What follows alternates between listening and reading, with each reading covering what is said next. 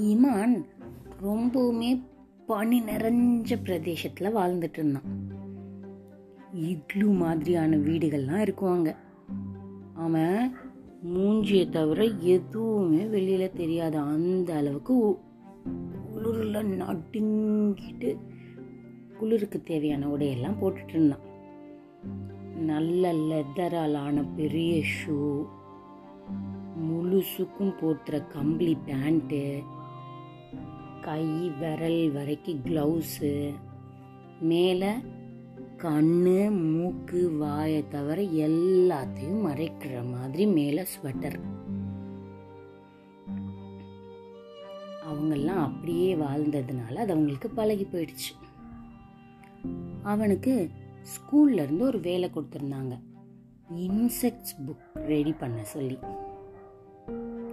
பூச்சியெல்லாம் பிடிச்சி பிடிச்சி நோட்டில் ஒட்டி வச்சு அதுக்கு பேர் எழுதணும்.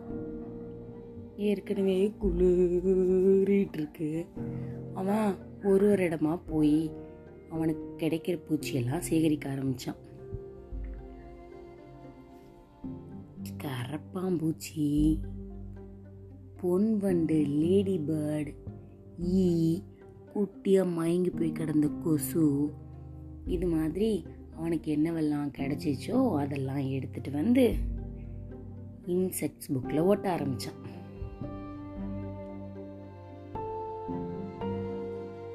சில பூச்சி கிடைக்காட்டி அதுக்கு படங்களை யூஸ் பண்ணிக்கிட்டான். கத்திரிக்கோளால் அப்படின்னு கட் பண்ணி அதையும் ஒட்ட ஆரம்பிச்சான். ஒன்றுக்கும் கீழே பேர் எழுதணுமே. அதனால அவன் ஒரு இங்கு பெண்ணை எடுத்துட்டு வந்தான். காக்கரோச். லேடி. ஒய் போட்டுட்டே இருக்கான். அது எழுதவே மாட்டேங்குது. உதறி உதறி உதறி உதறி பார்த்துட்டு ஓஹோ இதில் இங்கு முடிஞ்சு போயிடுச்சா? அப்படின்னு அம்மா அப்பா உதவியை கேட்காம மேலே இருந்ததில் ஒரு பெரிய உயரமான இடத்துல இருந்தது அந்த இங்க். சேரை இழுத்துட்டு வந்து போட்டு அது மேலே ஏறி எட்டி எடுத்துட்டான்.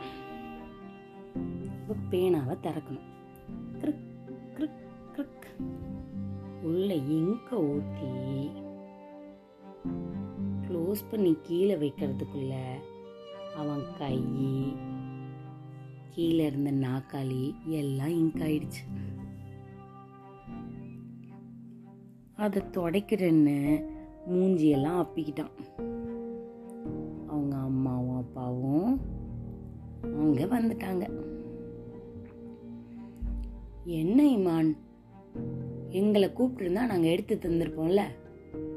அப்படின்னு அம்மா மிரட்டினாங்க. வா வா நான் உன்னை சுத்தம் பண்ணி விடுறேன் அப்படின்னு அப்பா கூட்டிகிட்டு போய் அவனை சுத்தமெல்லாம் பண்ணி விட்டார். அப்புறம் அப்பா அம்மாவோட சேர்ந்து இன்செக்ட்ஸ் புக்ஸை இவன் ரெடி பண்ணிட்டான். கதை நல்லா இருந்ததா? இதுவரை நீங்கள் கேட்டுக்கொண்டிருந்தது கதையும் நானும் ரேவாவல்லிய பொண்ணுடன் மற்ற கதையெல்லாம் கேட்டுட்டு சந்தோஷமாக இருங்க. மீண்டும் இன்னொரு கதையில் வந்து உங்களை சந்திக்கிறேன். பாய் பாய்